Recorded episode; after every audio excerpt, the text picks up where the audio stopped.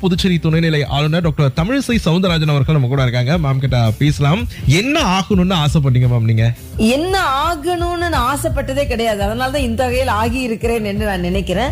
அதாவது சொல்லுவார்கள் பயணம் போலாம் அந்த பயணத்தின் நிறைவு எப்படி இருக்கும் என்பது இறைவன் கையில் இருக்கிறது. ஆனால் அந்த பயணத்தை நான் ரசிப்பேன். ஆரம்பிக்கும் போது ரசிப்பேன். அதை நகரும் போது ரசிப்பேன் வெளியே உள்ள நிகழ்வுகளை ரசிப்பேன். ஆக அந்த பயணத்தை நான் ரசித்துக் கொண்டே வருவதனால் மக்களுக்கு சேவையாற்றிக் கொண்டே வருவதனால் நான் அடையக்கூடிய தூரம் கூட எனக்கு வந்து நிறைவாகத்தான் இருக்கிறது என்பதுதான் எனது கருத்து. அதனால ரொம்ப கனவு காண்டு இதுதான் அப்படின்றத விட அன்னைக்கு கொடுத்த வேலையை அன்னைக்கு சிறப்பா செஞ்சா அடுத்தது நமக்கு வாய்ப்பு வரும். என்ற ஒரு நிலைப்பாடு என்னிடம் எப்பொழுதுமே உண்டு.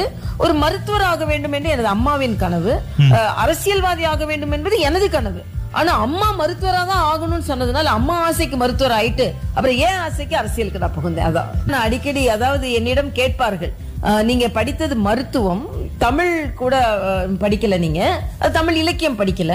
ஆனா தமிழை கொஞ்சம் சுத்தமா பேசுறீங்களே அழுத்தமா பேசுகிறீர்களே என்று என்னிடம் கேட்பார்கள். தமிழ் கற்றிருக்கிறீர்களா என்று கேட்பார்கள். நான் சொல்வேன் தமிழ் கற்றதனால் நான் தமிழ் பேசவில்லை. தமிழ் என்னை பெற்றதனால் நான் தமிழ் பேசுகிறேன் என்று சொல்லுவேன். ஆக அப்பாட்ட இருக்கிற ஒரு குணம் என்று படிப்பு. காலையிலிருந்து மாலை வரை கொஞ்ச நேரம் கிடைத்தா கூட புத்தகங்களை வாசிக்கும் தன்மை அவரிடம் உண்டு. அதே பழக்கம் என்னிடம் வந்திருக்கிறதுனால ஒரு பெரிய அரசியல்வாதியா வெளியே பார்த்திருப்பீங்க. பேச்சாற்றல் மிகுந்தவரா.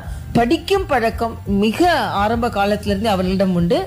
தூங்கும் போதும் படித்து விட்டு தான் தூங்குவார்கள். தூங்கி எழுந்தவுடனும் படிப்பார்கள். ஆக படிப்பு படிப்பு படிப்பு. அது வந்து ஒரு மிகப்பெரிய ஒரு வாய்ப்பாக நான் பார்த்திருக்கிறேன். மேம் நீங்க கவர்னர் ஆனதுக்கு அப்புறமா உங்ககிட்ட இந்த கேள்வியை கேட்கணும் அப்படின்னு ரொம்ப காலம் வெயிட் பண்ண ஒரு கேள்விதான் இந்த நேரத்தில் நான் கேட்க போறேன். ஒரு மகளா இருக்கீங்க. ஒரு அம்மாவா இருந்திருக்கீங்க ஒரு குடும்ப தலைவியா இருந்திருக்கீங்க கைராசியான மருத்துவரா இருந்திருக்கீங்க. இப்போ ரெண்டு மணில கவர்னரா இருக்கீங்க. இந்த ஸ்டேஜ்ல உங்களுக்கு ரொம்ப ரொம்ப பிடிச்ச ஒரு ஸ்டேஜ் அப்படின்னா அது எந்த ஸ்டேஜ் மேம் உங்களுக்கு?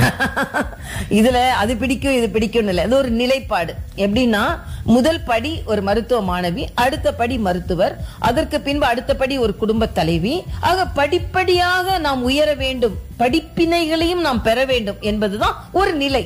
ஆக நான் மருத்துவராக மருத்துவ கல்லூரி மாணவியாக இருந்தது ஒரு நிலை அதற்கு பின்பு மருத்துவராக உயர்ந்தது ஒரு நிலை மனைவியாக இருந்தது ஒரு நிலை அடுத்தது தாயாக உயர்ந்தது ஒரு நிலை. ஆக நிலை உயர்ந்து கொண்டே இருக்க வேண்டும். அதனால ஆரம்ப கால நிலையை வந்து ஒரு படியாகவும் படிப்பினையாக ஒரு அனுபவமாகவும் எடுத்துக்கொள்கிறேனே தவிர அங்கேயே உட்கார்ந்து இருக்க வேண்டும் என்ற எண்ணம் இல்லை. அதனால் ஒவ்வொரு நிலைப்பாடையும் அந்தந்த காலகட்டத்துல ரசிக்கின்ற நிலைப்பாடாகத்தான் நான் எடுத்திருக்கிறேன். ஆக மருத்துவரா இருக்கும்போது அதை முழுமையாக ரசித்து மருத்துவ தொழில் செய்தேன். அடிக்கடி நான் ஒரு ஒரு சின்ன சாதாரண இலகு ஒரு ஜோக்கா சொல்றது உண்டு. ஒருத்தர் வந்து ஒரு அரசியல்வாதிகிட்ட கேட்டாராம். ஆஹ் ஐயா எனக்கு ஒரு வேலை வாங்கி கொடுங்க அப்படின்னா அந்த அரசியல்வாதி சொன்னாராம். எனக்கே வேலை கிடைக்காம தானே நானே அரசியல்வாதி ஆனேன் அப்படின்னு. இது ஒரு விளையாட்டா நான் சொல்றது உண்டு. நான் அப்படி கிடையாது. எனக்கு வந்து மருத்துவ மருத்துவ உலகில் நான் வந்து மிக தீவிரமாக பணியாற்றி கொண்டிருந்தவள். மிக என்னோட கிளினிக்கை மூடுறதுக்கே ரொம்ப நேரம் ஆகும். ஆக அப்படியெல்லாம் இருந்தா கூட அந்த ஒரு நிலை அடுத்த நிலைக்கு நம்ம உயர வேண்டும் அப்படின்னு முடிவு செய்து முடிவு செய்து ஒன்றுக்கு முடிவு கட்டிட்டு அடுத்தது மேல வந்த ஒரு நிலை இருந்தது. குடும்பம் நம்ம குடும்ப தலைவியா இருக்கிறவங்க தான் நாட்டிற்கு தலைவியா இருக்க முடியும். அதனால குடும்பத்தையும் குடும்ப தலைவி பொறுப்பை நாட்டு தலைவி பொறுப்பை நான் குழப்புறதே கிடையாது. குடும்பத்துல இருக்கும்போது முழுமையான ஒரு குடும்ப தலைவியா இருக்கணும். நாட்டிற்கு இருக்கும்போது முழுமையான ஒரு நாட்டு தலைவியா இருக்கணும். அதனால இப்படிப்பட்ட வாழ்க்கையை நாம் சரியாக திட்டமிட்டு பணியாற்றினால் எல்லா நிலையும் நமக்கு ஒன்றுதான் அதனால இந்த நிலை எனக்கு பிடிக்கும் அந்த நிலை எனக்கு பிடிக்கும் எந்த நிலையிலும் மக்களுக்கு பிடித்த நிலையில் நான் பிடிக்கும்படி இருக்க வேண்டும் என்பதான் நான் கற்ற படிப்பினை. எத்தனையோ சமூகத்துல பிரச்சனைகளோட வாழ்க்கைய ஓட்டிட்டு போற எத்தனையோ பெண்மணிகள் இருக்காங்க மேம் அவங்க அத்தனை பேருமே உங்களை மாதிரியே சிகரம் தொடணும் அப்படின்னா என்ன பண்ணணும்னு நினைக்கிறீங்க? என்னிடம் பல பேர் இந்த கேள்வியை கேட்பதுண்டு. நான் சொல்லுவேன் ஒரு மூணு ரகசியம் சொல்லுவேன். உடனே எல்லாரும் என்ன ரகசியம்? முதல் ரகசியம் உழைப்பு. இரண்டாவது ரகசியமும் உழைப்பு மூன்றாவது ரகசியமும் உழைப்பு. உழைப்பு இல்லாமல் எந்த ஒரு சாதனையும் செய்ய முடியாது. நான் வந்து மெதுவாக ஓடிக்கொண்டிருக்கும் பொழுது என்னால் சாதிக்க முடியலை என்று வேகமாக ஓடித்தான் ஆகணும். அங்கே வந்து எனக்கு வந்து கோப்பையை பிடிப்பதுதான் கோப்பையை பெறுவதுதான் ஓட்டப்பந்தயம் என்றால் நேரா ஓடி தான் போகணும். சில பேர் குறுக்கா ஓடி கோப்பையை எடுத்துட்டு போனா அதுல மரியாதை கிடையாது. அதனால உழைக்க வேண்டும். பெண்கள் என்று வரும்பொழுது தன்னம்பிக்கை இருக்க வேண்டும். பெண்கள் அழக்கூடாது. நான் இதை கேட்டுக்கொண்டிருக்கின்ற நேயர்களுக்கு நான் சொல்வது தயவு செய்து அழுவதை நிறுத்துங்கள். தன்னம்பிக்கையோடு பீடு நடை போடுங்கள். மனக்கவலை இருந்தால் கூட அதை தூக்கி தூரே வீசி விட்டு மகிழ்ச்சியாக வாழ்க்கையை நடத்துங்கள். இந்த நிமிடம் நான் அடிக்கடி ஒரு வார்த்தை சொல்வதுண்டு. இந்த நொடி இறைவன் இல்லாமல் நகராது. ஒரு அடி இறைவன் இல்லாமல் எடுத்து வைக்க முடியாது. ஆக என்னை பொறுத்தமட்டில் எல்லாவற்றையும் இறைவனின் பாதத்தில் போட்டு விடுவேன். போட்டுவிட்டு மனதை மிகவும் இலகுவாக ஒரு ப- ஒரு பட்டாம்பூச்சியை போல வாழ்க்கையை வாழ கற்றுக்கொள்ளுங்கள். அந்த வாழ்க்கையை நீங்கள் வாழ கற்றுக்கொண்டு மகிழ்ச்சியாக வாழ்க்கையை எடுத்துக்கொண்டாலே எல்லாத்தையும் பாசிட்டிவா எடுத்துக்கொள்ளுங்க.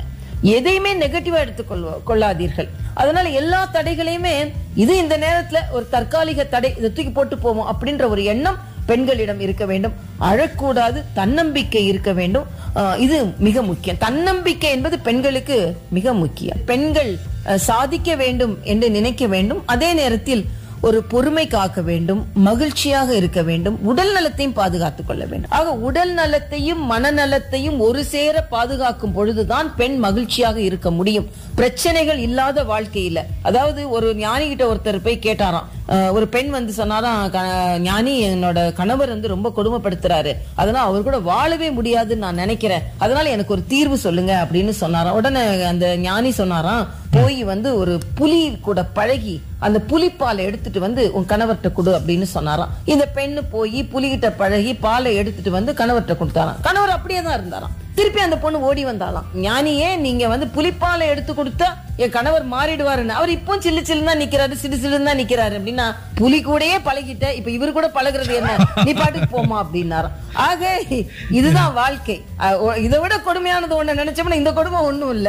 வாழ்க்கையில இருக்கிறத வச்சு மகிழ்ச்சியா இதற்கு மேல் பெறுவதற்கு நேர்வழியில் அந்த வழிகளை மேற்கொண்டு வாழ்க்கையில் முயற்சிகளை மேற்கொண்டு நேரிடையாக நேர்மறையாக எதிர்மறைகளை எல்லாம் தூக்கி வீசிவிட்டு எந்த தடைகள் வந்தாலும் அதையெல்லாம் உடைத்தெறிந்து விட்டு மகிழ்ச்சியாக என் வாழ்க்கையை வாழ்வேன் என்று உறுதிப்பாடு எடுத்தாலே பெண்கள் முன்னேற முடியும்.